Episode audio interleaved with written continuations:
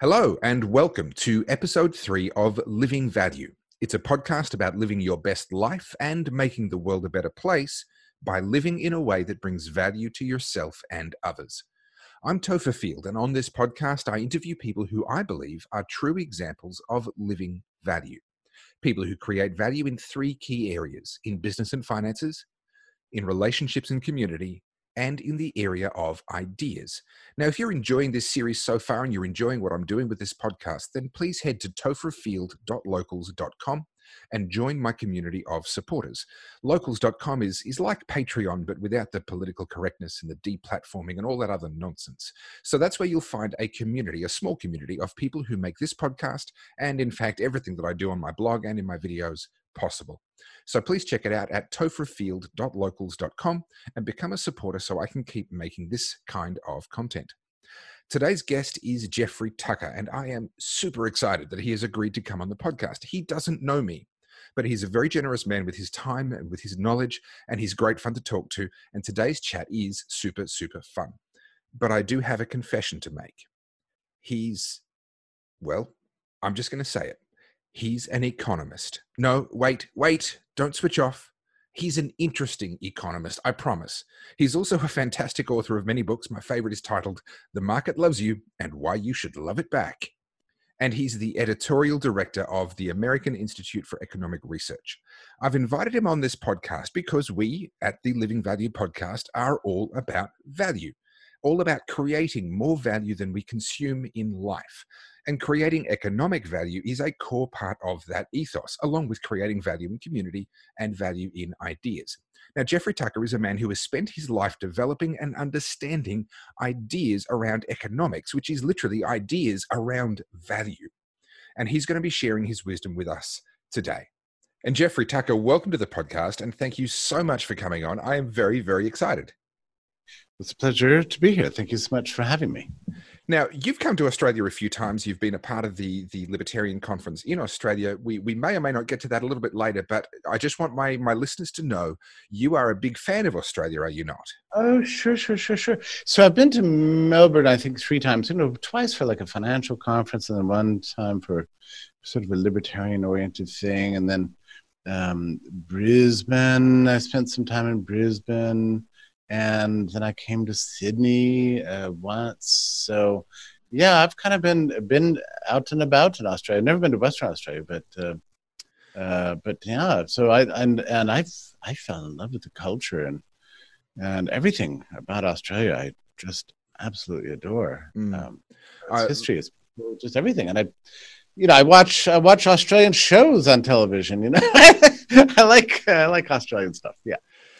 Well, we've uh, it's certainly been good to have you, and I've uh, had the pleasure of crossing paths with you a couple of times. But that is not the purpose of the podcast. What I want to talk to you about here, and this podcast is really all about value, and we talk about value in these three key areas that I say over and over again, which are value in the area of finances and business, value mm. in the area of family and community, and mm-hmm. value in the area of ideas. And you're an economist, and a lot of people sort of they switch off when you say, "Oh, we're going to hear from an economist. I'm going to interview an economist." Oh dear, uh, this mm. is this is going to be some esoteric thing that just isn't really relevant to real life. So I want to kick off with a very open question for you. Why does what happens in the economy matter to ordinary people? What is the economy? Um, yes, the economy is people. And that's, I think, uh, actually the very first thing that economists themselves tend to forget, actually, that there's no such thing as, as an economy without people, uh, an economy without people's exchanges, without relationships and social cooperation and friendship and love all these things are part of economic life, and uh, uh, and and it's the most human of all the sciences, and and the and the last one to develop really. Uh, you know, in the ancient world, there was absolutely no sense of that economics had a it was a separate kind of discipline, right? It, can, it had within it laws that were discoverable and applicable to human human life. The ancients didn't know anything about it, and economics as a discipline was more or less discovered in the High Middle Ages, actually. But once we started seeing more complicated um, economic structures. The invention, you know, money was being distributed to the middle class when people started to be able to move around, and prices became sophisticated. When you started seeing banking institutions and these sorts of things, then people began to think, you know, maybe there's a, a science that's discoverable here. Um, certain laws that would govern the way we interact with each other, the constraints uh, within those uh, interactions, the opportunities afforded by social cooperation uh, within the matrix of exchange and lots of opportunities for making mistakes and for mm. correcting those mistakes so um, and then as it turns out once so once the science of economics was was discovered it became really important to figure out things like where does wealth come from why is it that people are getting richer how come uh, the poor didn't weren't able to weren't able to get healthcare and clothing and food in the past, but mm. now they are getting it. So now you this cries out for an explanation. You know, where does wealth come from? How what kind of institutions can we have to better enable uh, more social mobility, uh, longer lives? Where are we going to get the food and the housing to support a rising population, and so on? These are really important questions, and I think it's a tremendous error for people to neglect them and d- dismiss economics as if it's just a technocratic field of mumbo jumbo, which honestly a lot of times it is. You know, uh, it shouldn't be. It, sh- it, shouldn't be. It shouldn't be. We should speak about economics uh, as as a genuine human science that is helps uh, understand the ennoblement of humanity. Let me let me jump in here because you've actually already touched on a number of things that I do want to get to. Where does wealth come from, etc. But you used a particular expression that I would love you to elaborate on. You said at one point there, and you during the High Middle Ages, prices became more sophisticated. Now, price is something that most of us view in a negative sort of sense. We we tend to, if we're thinking about price at all, it tends to be because the price of something is too high. We don't really want to pay that price what do you mean by a sophisticated price and, and what function does price actually fulfill what's the what's the good thing about a price you know, prices lead to better coordinated action and and and enable uh, better uh, planning and use of resources right so if a price is is is accurate it can it can serve as a kind of a sign or a symbol or a signal uh, to tell you what to do whether we should uh, consume more of something or conserve that thing, um, it can be a constraint on our behavior uh, and in a very important way. So we mm. don't waste resources. Uh, but, uh, but don't forget, too, when I say that prices became more sophisticated. So there were three kinds of prices that emerged in the High Middle Ages that um, had not been entirely known in the mainstream by, by everybody in the past. I mean, one would be, for example, wages. Okay, so mm. workers began to work for wages. This is quite liberating because instead of just getting security in a patch of vegetables uh, to to work on on your land on for, for the Lord, uh, you know, and and uh, of your feudal feudal lands. Uh, the, you wouldn't earn money under those conditions. All you get is uh, the right to live there and and, mm. to, and scratch around in the dirt, and then the promise that the Lord will uh, kill enemies if they start to raid the place. So now, with the advent of, of sophisticated economic institutions, you get paid in money. Mm. Now that's amazing, right? Because now you've now now you've got a choice, right? You can say, well, maybe I don't want to eat vegetables. I want to go down the market and buy fish, mm. or or maybe I'm going to uh, save up my money and move to somewhere else that I would rather live.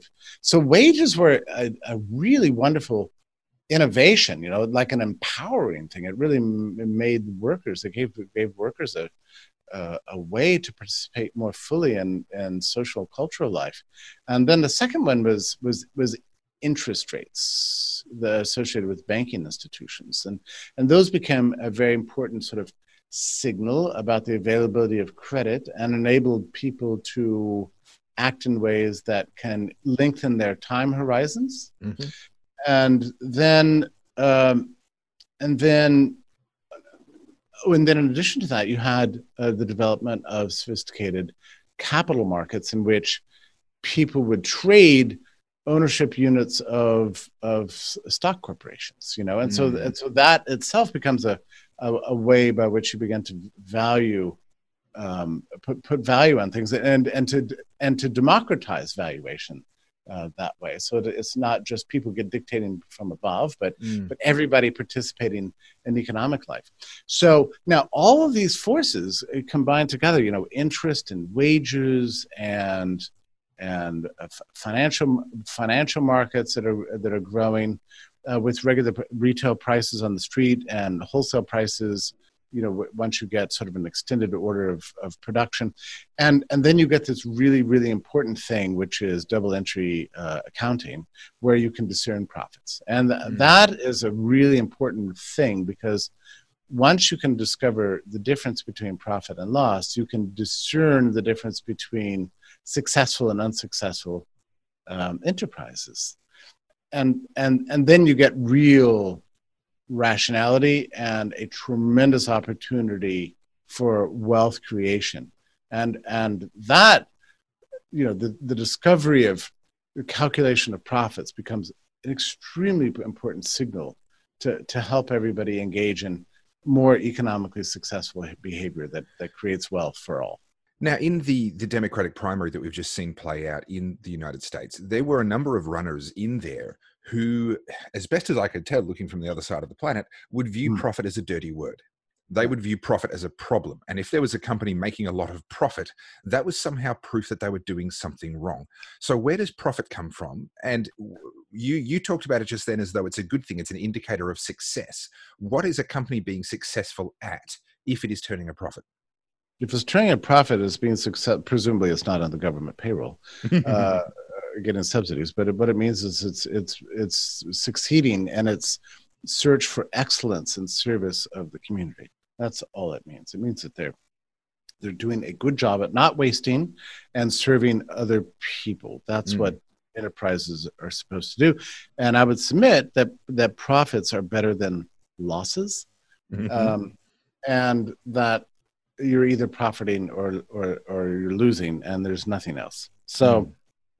Uh, and there's really no other no other way to look at it. I mean, you can't you can't get rid of the price system, and and you want you want profits. So yeah, I I don't understand this idea that it's a dirty word. I mean, it's it's absolutely crazy. Uh, you know, we all seek to profit in everything we do in our lives. You know, but this part of what economics does. Is it studies uh, human choice. You know, so the people who this is absolutely true that the people who right now are listening to this podcast could be doing something else.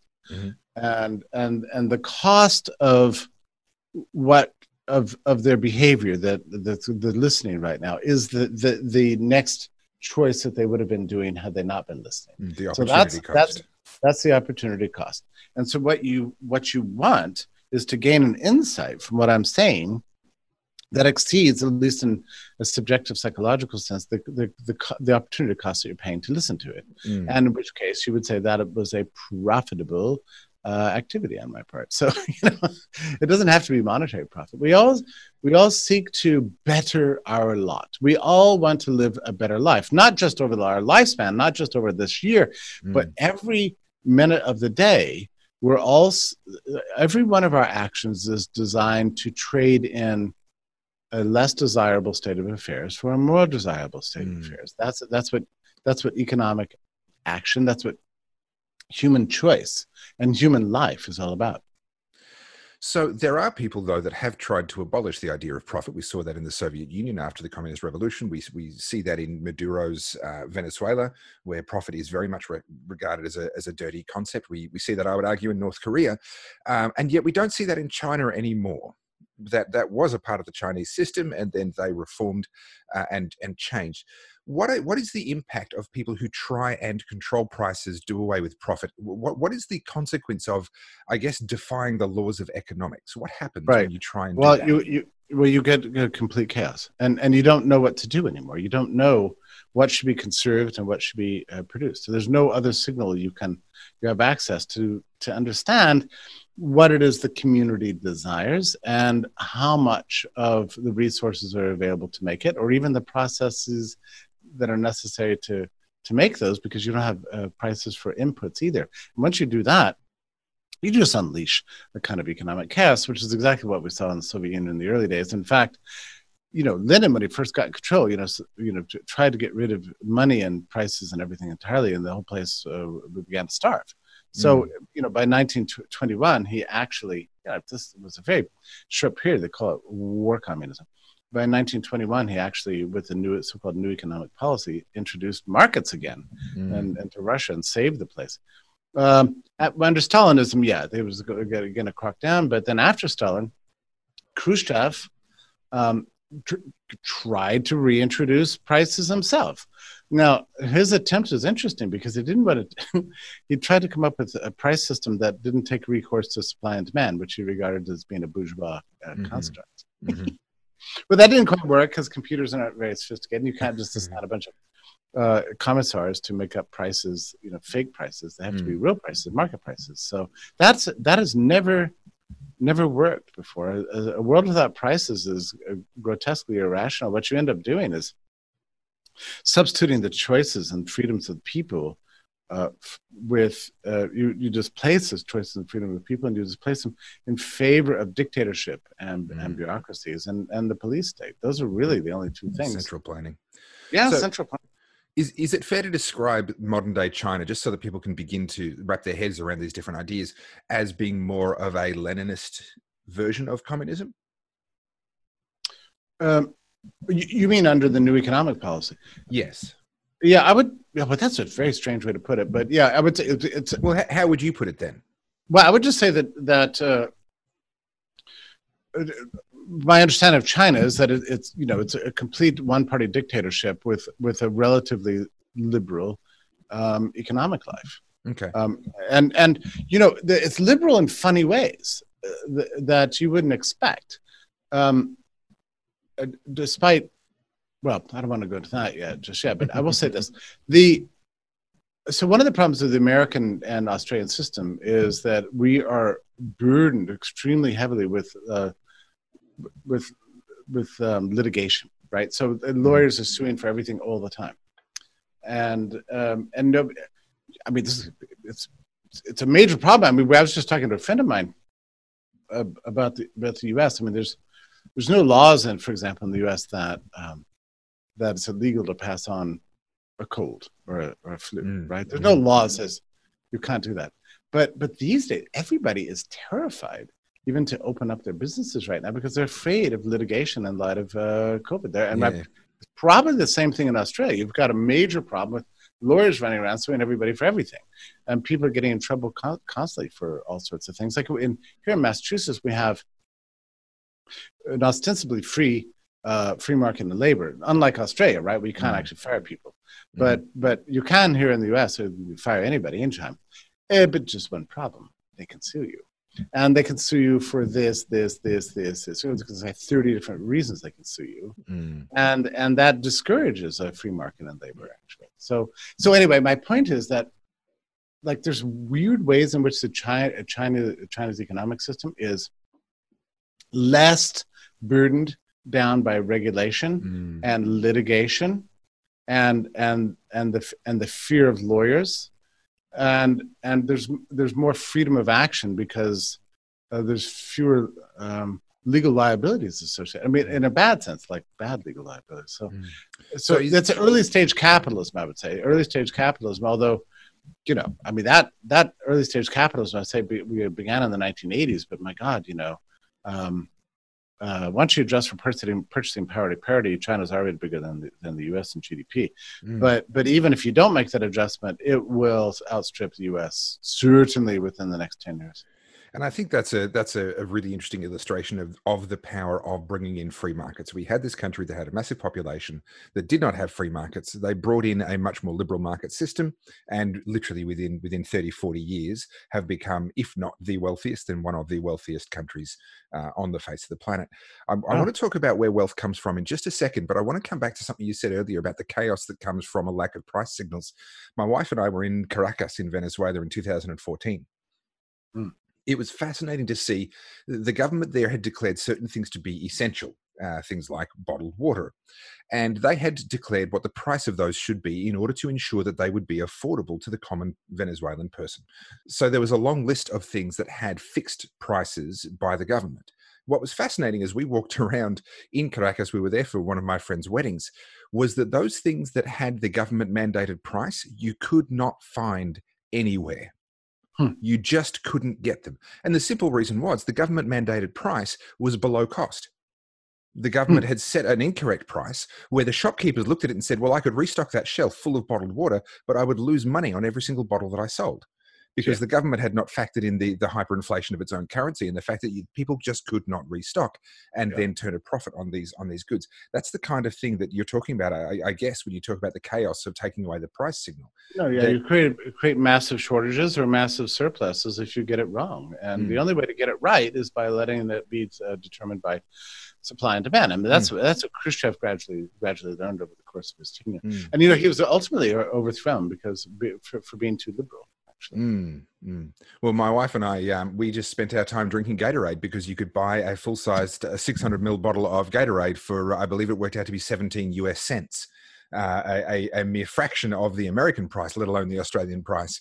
Uh, and that was the free market at work. We could get those for 17 cents, but you could not get a bottle of water for love nor money because the government had said that it was only worth five cents when in fact it actually cost them uh, more than that. Anyway, that's just an anecdote to illustrate that this this is real world stuff. It does have an impact uh, in the in the real world. But I want to come back to what you said right at the very outset, and that is where does wealth come from? One of the things that blows my mind is that in the last, let's say, hundred years, but I'm, I'm generalizing, and these are these are not specific numbers. I don't have the data in front of me. The world's population has exploded we have more than well and truly more than doubled the world's population and yet at the same time average wealth has increased average wealth across those people has increased. Now, there are people who are of the view that when one person gets richer, another must get poorer. There is a finite amount of wealth, and when one person benefits, another person has to lose. But surely what we've seen invalidates that argument. So, how is it possible to have more people and, on average, for those people to be wealthier at the same time? Where did that come uh, from? This is the right question, and it, it's an already, you know, we've overcome a tr- tremendous sort of intellectual deficit just for, for the fact that we're asking it. You know, um, Aristotle was asked this asked this question, and I think it was in his, his book Ethics. Where does wealth come from? And he said, "He's well. I think the question is actually, how do you how do you get wealthy?" And his answer was just very simply. He said, uh, "There's no new wealth in the world, so if you want to get wealthy, you have to steal it." Mm.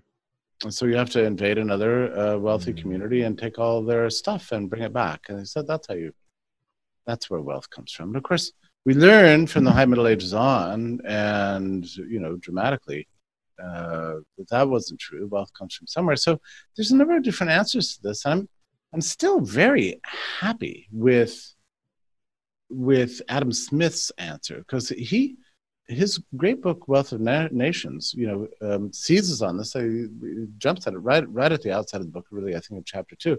He says wealth comes from one thing uh, the division of labor. Now that's a f- funny phrase maybe mm. but what he really means is the more people that you can cooperate with on a single task the more inclusive the markets are of more hands more minds more people doing things that are specialized uh, the more wealth you get. And you can demonstrate this uh, mathematically, you know, uh, that the division of labor does enhance your own productivity. You can reflect on it in your own life, really. If you have a job um, and you're spending all your time doing sort of everything, um, then you can hire a person to do uh, one of those things, and you suddenly you discover you're a lot, a lot more productive at, at, at, at doing the other remaining tasks you have. Mm. And, and the more you can do this, uh, cooperate with other people, uh, in the division of labor, the wealthier you will get. And if you expand that system out more and more and more to the whole country and really to the whole world, then you see uh, you see wealth really just take off. And that was Adam Smith's answer, and I think it's a really a brilliant answer. I think it's really good. Now, uh, uh a, a slightly deeper, more sophisticated analysis of this comes from the great economist Deirdre McCloskey, who wrote a three-volume trilogy um, on uh, called the Bourgeois series, Bourgeois Ethics, Bourgeois, Bourgeois Virtues, yeah, uh, and and in these three books, she uh, comes up with a theory really that the source of wealth uh, really is the ideas that we hold about about culture. And and that that was the big transformation in the world from something like um, the 18th century, middle late 18th century up to the modern times, is that that we began to uh, have a different attitude towards wealth. We began to celebrate uh, commerce, mm. creativity, mm. respect property rights, uh, revere uh, success in the market, cheer on uh, innovation, um, reward hard work and and honesty, and that that all these virtues are the basis of wealth creation. Because because if you don't do that, you're going to gradually destroy the cap- capability of society to mm. create wealth. And so I think this is what you have going on um, in places like South Korea and and and China and and Vietnam uh, today and Taiwan and so on is you have cultures that are that are overwhelmingly adoring of of enterprise, hard work, creativity, and you know hustle, for lack of mm, a better, mm. and and respectful and celebratory of of wealth and accumulation. And and you can feel it in these countries. It's really quite something. Now it is very it is very different in different countries and this is one mm-hmm. of the the unfortunate things about australian culture is we have what we almost proudly refer to as tall poppy syndrome uh, and the mm-hmm. idea being if you have a field of poppies and you run a mower over the top, the tall poppy is the one that's going to get get cut, the one that's that's at the highest. Yeah. And so we have this cultural cringe where when someone is successful, we actually try and drag them down. We try and cut down the tall poppies which yeah. I think works against what you're talking about. But, but, the time that I've spent in the US and the time that I've spent in a few other countries has almost been refreshing because you're, you're absolutely right. In the US, when someone comes along and says, Hey, I've got this idea, I want to do this thing, other people around them go, Okay, yeah, you go, you have a crack at that, see what happens. Yeah, In Australia, you're much more likely to get, Oh, yeah, well, you know, you think you're special. You think you're going to be able to, you know, you know, I tried that once and didn't work. It's not going to work for you. That's that's more what we get here in Australia, which I think is really unfortunate because, as you say, this is where wealth comes from. Yeah, you know, and unfortunately, I think that might be train changing in the U.S. a little bit uh, because I think what you just described is the traditional American way. In fact, that's really what we specialize in. But but that's that's less true with the younger generation, where you get this kind of culture of complaint all the time. Oh, I, I'm not being treated fairly. Things are too unequal. Um, people are microaggressing against me. There's mm. institutional racism that's disabling me, and so on and so on. So this over politicization of, of people under 30, which I think might be less true in Australia. But I, I think what you just described is, is, true because I think I think you have you know so what probably like a, a, a couple of dozen um, very famous, extremely wealthy people in Australia, and they're always being hated on by yes. everybody all the time. Yes, absolutely. um, no, it, it is a bit of an issue here in Australia. I would love to to see it change, but uh, at the moment, I, am not I'm not seeing any signs that it's, that it's about to. I want to jump back to the division of labour because I think there is a just a huge truth there, and it actually rings very true. I'm in the middle of reading um, Henry Ford's autobiography, My Life and Work. Mm. I've actually got a genuine, an original 1924 print, uh, the very first Australian edition of that book. Mm-hmm. um, which has a whole bunch of hilarious printing errors in it. The guy who did the typesetting uh, didn't know his job very well. Um, however, putting that aside, it, has been a very, very illuminating book. And one of the things that just comes through crystal clear is he just goes through his method and, and what he did and how he built the company. The the significance of being able to build a car that consumed fewer resources, it required less metal, less timber, less precision work and required fewer hours. In many cases, many of the operations in terms of building the car required only about sort of one third of the number of man hours that it had required under previous previous mm. builders. And as a result, he all of a sudden was able to sell cars to people who previously could never have afforded them and make a massive profit at the same time. Now, what, what strikes me about that is both the division of labor, because that's the method by which he reduced the hours involved, but also the inherent um, the inherent drive for efficiency that comes with the profit motive. Doing more with less. Is there almost an environmentalism built into that? Oh absolutely. You know it's that's exactly right. Like this is why environmentalism and and capitalism uh, really go well together because both are trying to figure out ways to conserve resources in a in a wise way and create sustainable processes and better outcomes. You know, mm. and and capitalism uh, specializes in that, or at least market economics. You know, the, the, division of labor specializes in that. It's it's all about uh, conservation. So you can you want to do with more with less, and division of labor absolutely allows that. You know, the, I, I, kind of regret this term division of labor because it sounds too, um, in a sense, too clinical. But another way to regard it is to say that the division of labor observes that every person can be valuable to other people in some way. Mm. So, so that's a really important insight because I think we're too tempted to. I think it's too tempting to think that, um, you, you know, that that that all good in society comes from only the most intelligent, most talented people. That's not true uh, everybody in a market economy is included and everybody is extremely valuable in some respect and we can't always anticipate you know, what that is you know mm. um, and like i might I might be very very good which i actually happen to be at uh, at, at, at cleaning i'm really kind of good really good because my first job was uh, was cleaning uh, a department store, you know, and so right. I clean all the restrooms and I clean all the, um, the, the the dressing rooms and you know, and I was I really really got very good at it, and I developed a real enthusiasm for it. But but if I spent all my time doing that here at the house I live in, we have 40 rooms, right? Mm. And I I wouldn't be able to do anything else, you know. Mm. So it's not in my interest to, to do that. And it's interesting when you think about your own your own life. Anybody listening, there's funny ways in which you're valuable to others and uh, ways in which you wouldn't entirely expect actually you know it takes a little little while to figure out exactly what that is you have to have a, a robust active dynamic market environment mm. and be willing to adapt your skills it's one of the problems i think we have now that people train for for things uh, and think they have to do that thing that they have a degree in yeah you know and it's not really true. You just got to figure out what's what you're good at and do that. Well, it is interesting that that perception I think is shifting. Um, I think that was very much ingrained from the 50s through to probably the 2000 and early 2010s. But the last 10 years have certainly um, smashed a lot of that preconception here in Australia. I can't speak for elsewhere in the world, where we've seen so many industries becoming obsolete, jobs drying up in so many different industries. And I think it's now been widely accepted by a lot of people that you are going to have two, three, maybe four different careers.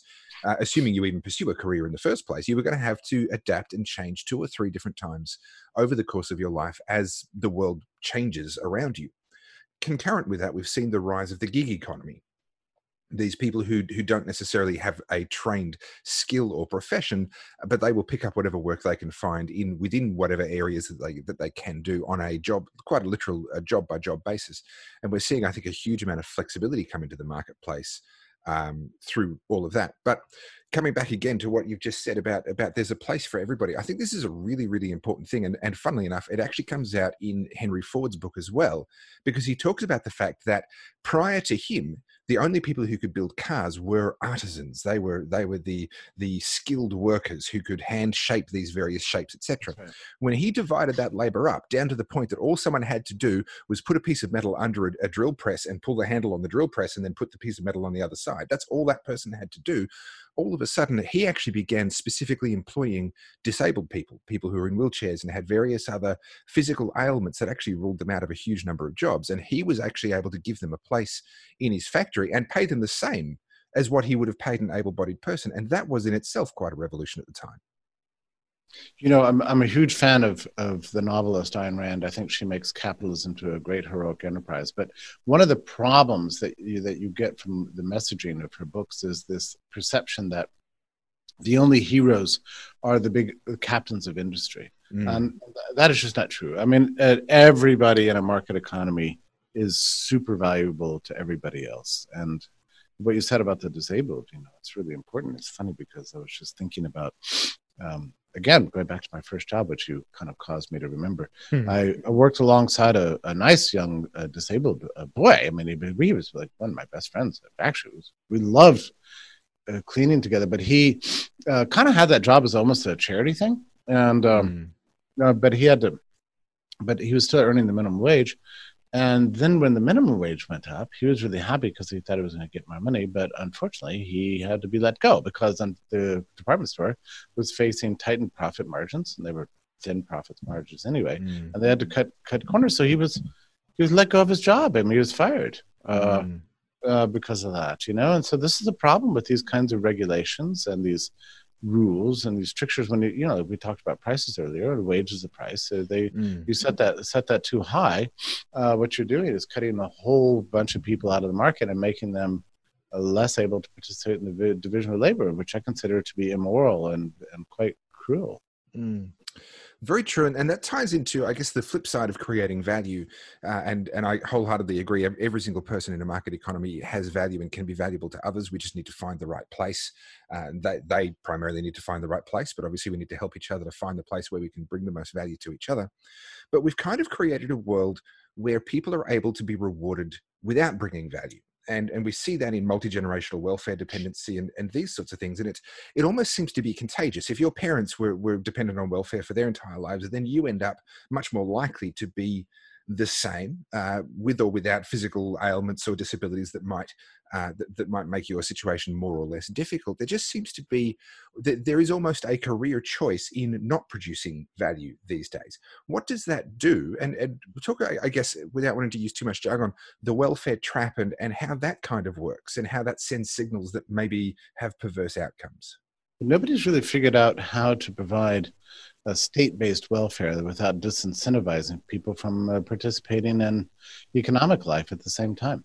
Um, I mean, Australia's got this gigantic problem right now with all these COVID payments that they've been mm. pushing out for months and months and months, and nobody knows exactly how to stop it or when or who's mm-hmm. going to pay for it and how. I mean, it's gonna it's, it's, from a financial point of view, this is a disaster for states all over all over the world. But um, the welfare state uh, is not a very rational thing. It, you know, just to throw money around as if as if that you know uh, is the whole of uh, discharges the whole of our moral obligations to the poor uh, is ridiculous. You know, I mean that you know you you can get money, but you're not getting dignity mm. that you get with work.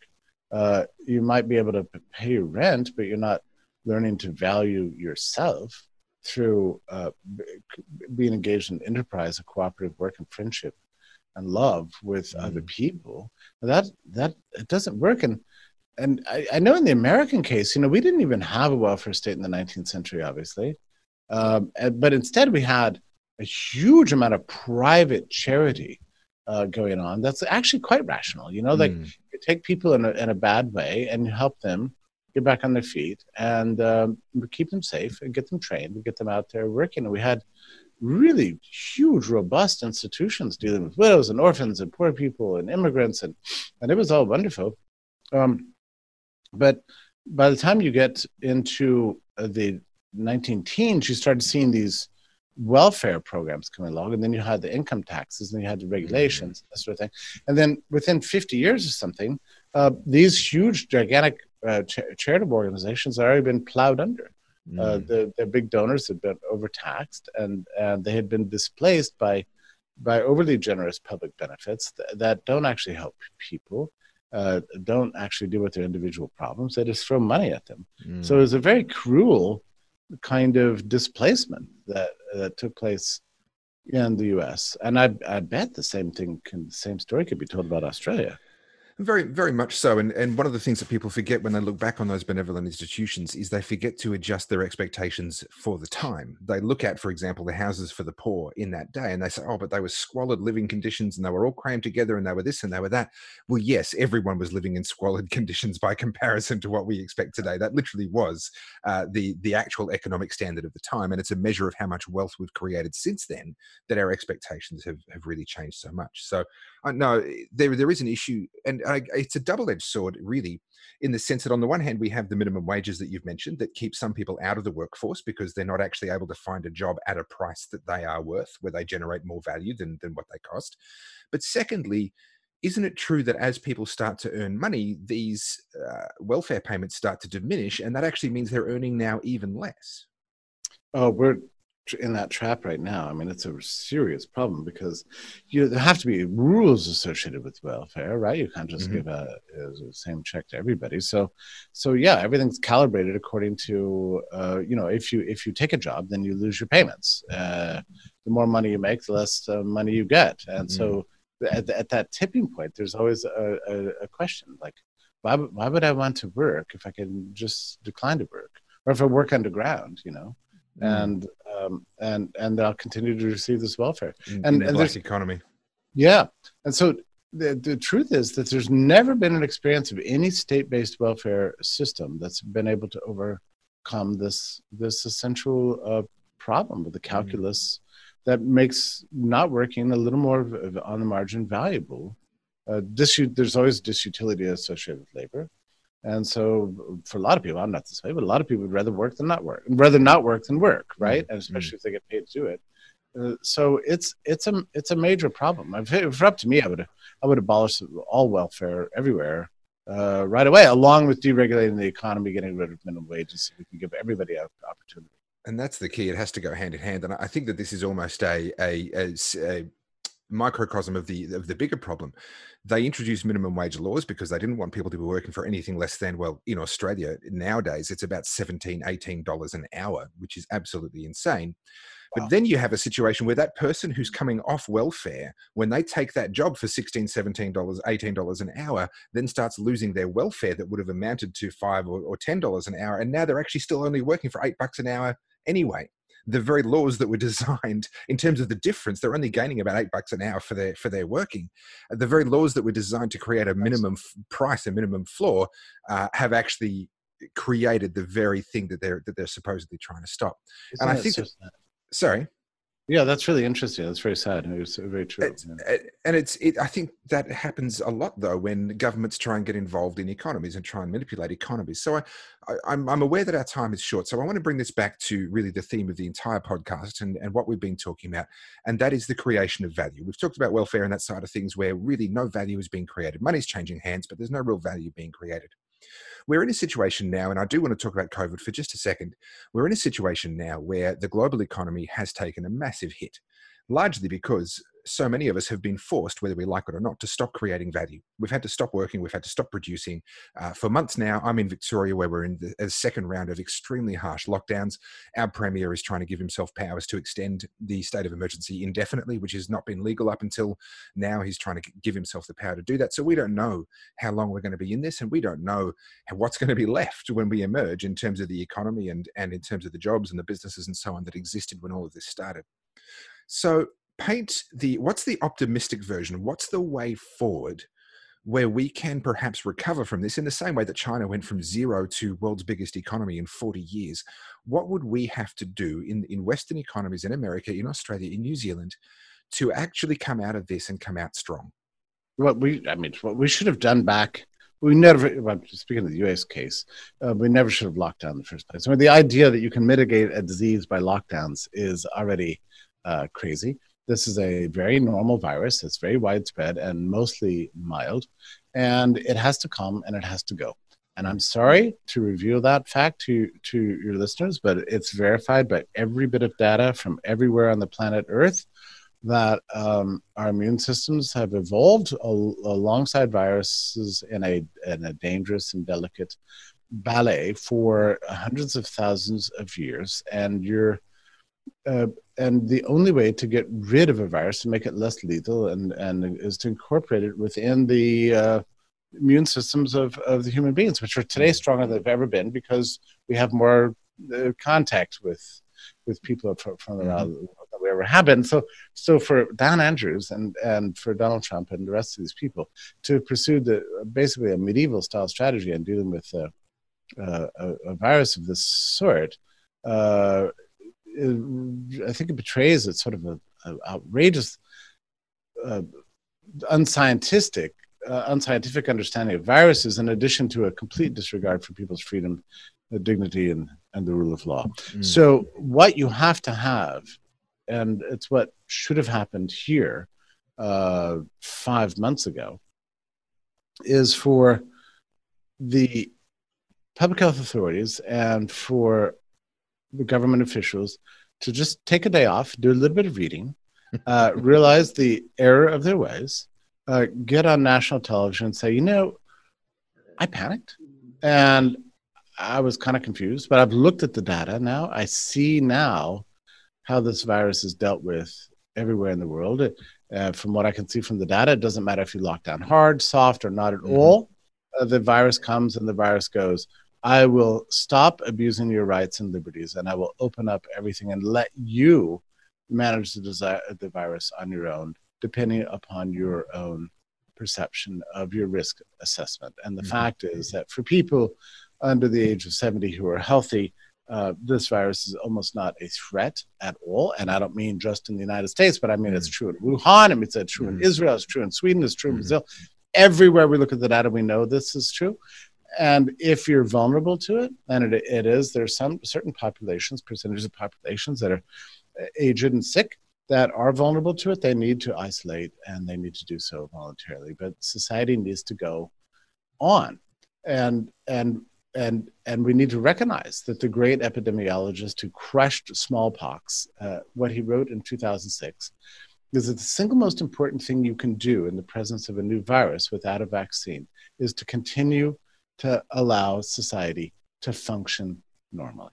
Right? Yeah, wow. We need to recognize that, and and we need finally someone important, significant statesman somewhere in the world to admit that they've done something wrong. And I think if they did that, I think people would be impressed. I really mm. do. That's impressive. You know, in life, when you make mistakes, you try to admit them. And then when you do that, people respect you more. Mm-hmm.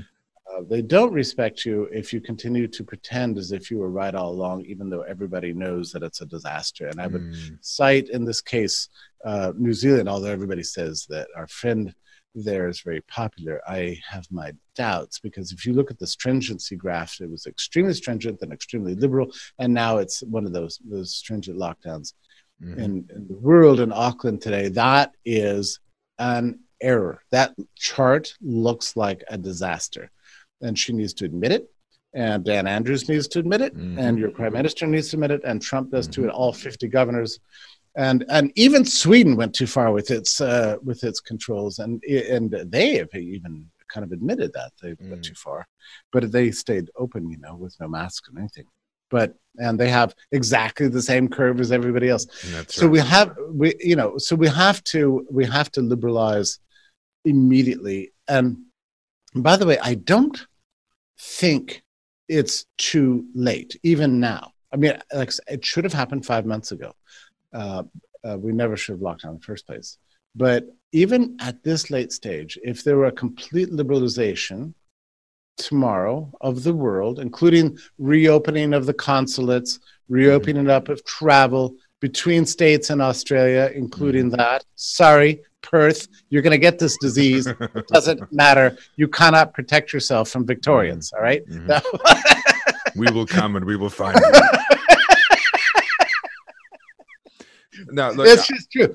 If if we liberalized everything, now there's still going to be some uh, some of this mysophobic uh, brainwashing mysophobia is like a, a, funny term for a fear of diseases, right? So we've mm. got we've got that out there, but so it'll take a little while for people to decompress. People need to leave their homes, get it back into the theaters, start going back to concerts again. Stop condemning young people for hanging out at the beach. Mm. You know, mm they're a really important way that you develop herd immunity, which is the only way we know how to get virus, get rid of viruses. Mm-hmm. So we need to to stop uh, telling people what to do and let people pick up their lives again. And you know, if that did happen, the very next task would be to repair all the state budgets, uh, sop mm. up all the extra money that's been created uh, by our central banks. We could start getting back to normal about this time next year. Uh, and we might start reversing the damage. I don't think there's permanent damage because this is not a depression, this is a suppression. Mm. Very true. Uh, you wouldn't be aware of this, but I actually uh, I released a video back in early April.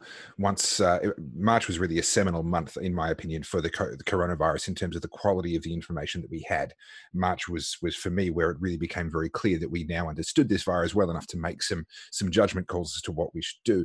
And I released a video in early April volunteering to be infected with the coronavirus.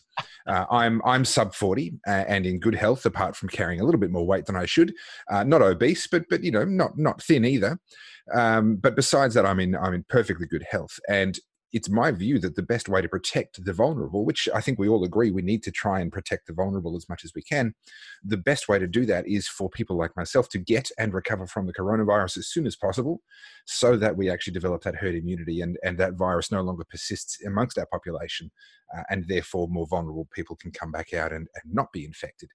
But uh, unfortunately, my voice was uh, was just a very small one. Some random guy on the internet releasing some crazy video, um, and uh, unfortunately, our, our leaders have gone ahead with uh, their wealth destroying and their value destroying policies that we've seen. Unfortunately, I'm glad. I'm glad to hear you say that. I think more people need to be bold enough to say that. Sunetra Gupta, uh, epidemiologist at Oxford University, had a very interesting observation about this. She said, "Young people have an obligation to go out there and contribute to herd immunity. They have an obligation. I agree.